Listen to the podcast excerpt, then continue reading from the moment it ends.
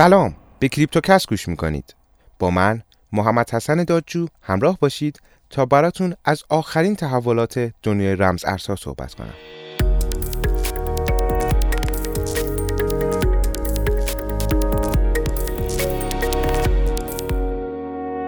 در طی یک هفته گذشته بیت کوین باز هم در محدوده بین 33 تا 38 هزار دلار در حال نوسان بود. اتریوم هم در محدوده 2500 تا 2800 دلار range می‌زد. اما BNB تونست با 10 درصد رشد نسبت به هفته گذشته بالای 400 دلار معامله بشه. بیت کوین تقریبا 50 درصد با اوج قیمتی خودش فاصله داره و این باعث شده توجه سرمایه گذارا به آلت کوین ها بیشتر بشه. شرکت سرمایه گذاری گلدمن ساکس معتقده ارزش بازار اتریوم می‌تونه به زودی بیت کوین رو پشت سر بذاره.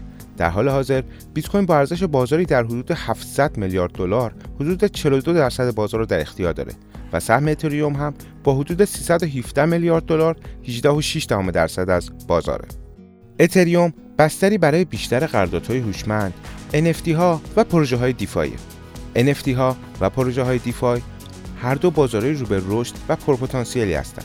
از طرفی بانک مرکزی چین هم اعلام کرده که به احتمال زیاد استیبل کوین یوان دیجیتال رو در بستر اتریوم منتشر خواهد کرد. در حال حاضر بزرگترین مانع بر سر راه پیشرفت اتریوم کارمزدهای بالای این شبکه است که انتظار داریم با اجرای شدن پروژه اتریوم دو رفع بشه. به گفته کارشناسا اتریوم برخلاف بیت کوین کاربردهای بیشتری داره و پتانسیل تبدیل شدن به ارزشمندترین بلاکچین بازار رو داره. اما کارشناسا معتقدند اتریوم باید خیلی سریعتر پروژه update خودش رو عملی کنه چون رقبای اون مثل سولانا و بایننس Smart Chain دارن با کارمزدهای پایین و سرعت تراکنش های بالای خودشون به سرعت رشد می‌کنن و ممکنه خیلی زود جای اتریوم رو پر کنن. صحبت از NFT ها شد.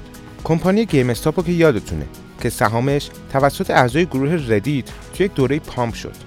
حالا اونا با ثبت یک وبسایت جدید قرار فروشگاهی برای معامله NFT ها تو بستر اتریوم ایجاد کنن. دو بیت کوین اولین رمز ارز دنیای عرب تو اولین روزهای معاملاتی خودش هزار درصد افزایش قیمت داشت. این رمز ارز توسط کمپانی عرب چین تکنولوژی معرفی شده و در واقع یه جور CBDC به حساب میاد. توی پرانتز باید بگم که CBDC مخفف سنترال بانک دیجیتال کارنسیه و در واقع رمز ارزیه که توسط بانک های مرکزی تو بستر بلاکچین عرضه میشه. البته CBDC ها استیبل کوین هستن و ارزششون به واحد پولی اون کشور متصله. مثل یوان دیجیتال که صحبتش شد و یا یورو دیجیتال که به زودی قرار عرضه بشه. اما دوبی کوین یک استیبل کوین نیست و ارزش اون متغیره.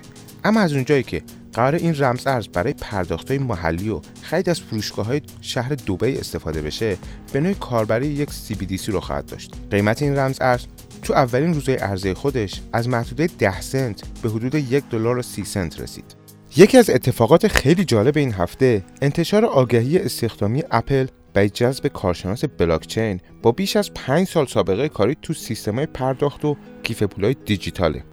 اپل هنوز مشخص نکرده که هدفش از این کار چیه ولی حدس و گمانا میگن که قرار گزینه سیستم پرداخت با رمز ارزها به نرم افزار اپل پی اضافه بشه. این می‌تونه خبر خوبی برای فعالای این حوزه باشه چون همیشه وقتی اپل وارد یک صنعت شده اون صنعت با نوآوری ها و ایده های جدیدش متحول کرده و مثل اینکه قرار دنیای بلاکچین هم از این تحولات نصیب نمونه. ایلان ماسک که با توییت جنجالی خودش راجع مصرف بالای برق دستگاه های ماینر بیت کوین یه جورایی شروع کننده ریزش اخیر بازار بوده مثل اینکه دچار عذاب وجدان شده و می‌خواد جبران کنه.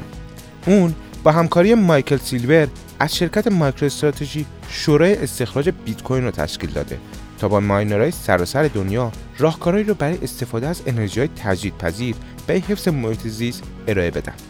حالا که صحبت از ایلان ماسک شد باید بگم که دوج کوین دیروز تو صرافی کوین بیس لیست شد. و این باعث رشد 30 درصدی ارزش اون تو 24 ساعت اخیر و رسیدن قیمت به بالای 40 سنت شد.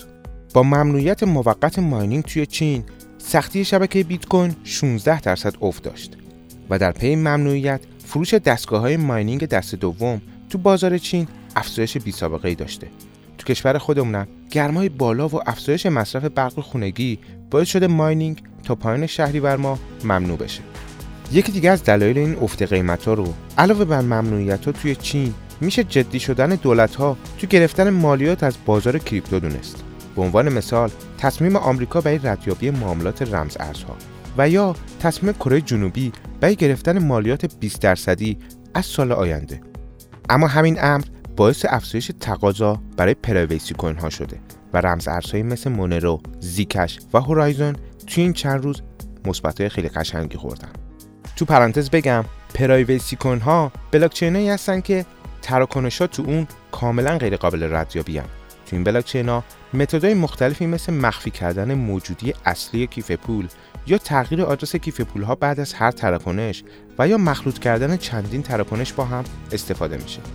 در نهایت privacy ها اجازه ردیابی تراکنش رو نمیدن و نمیشه تراکنش های یک کیف پول رو دنبال کرد. مدیرعامل بلاکچین ریپل اعلام کرده این کمپانی به زودی تبدیل به یک شرکت سهامی عام میشه. اون گفته این برنامه بعد از حل دعوای حقوقی شرکت با شورای بورس آمریکا بر سر رمز ارز XRP تو دستور کار شرکته. تو آخرین تحولات این دادگاه هم باید بهتون بگم دسترسی کمیسیون سک به اسناد حقوقی ریپل منع شد که این می‌تونه خبر خوبی براش باشه. شرکت کانادایی دیمک که ماشین الکتریکی تولید می‌کنه خبر داده خودروهای جدید این کمپانی تو زمانی که تو پارک هستن می‌تونن رمز ارزهایی مثل بیت کوین، اتریوم و دوج کوین استخراج کنن. این خودروها که قراره سال 2023 به بازار بیان مجهز به دستگاه های ماینر خواهند بود. البته هنوز نوع و توان این دستگاه مشخص نشده. ولی خب این ایده تازه نیست. چند وقت پیشم یه نفر با نصب چند تا دستگاه ماینر تو ماشین BMW i8 خودش اون ماشین رو تبدیل به یک ماینر کرده بود. ممنون که با کریپتوکست همراه بودید.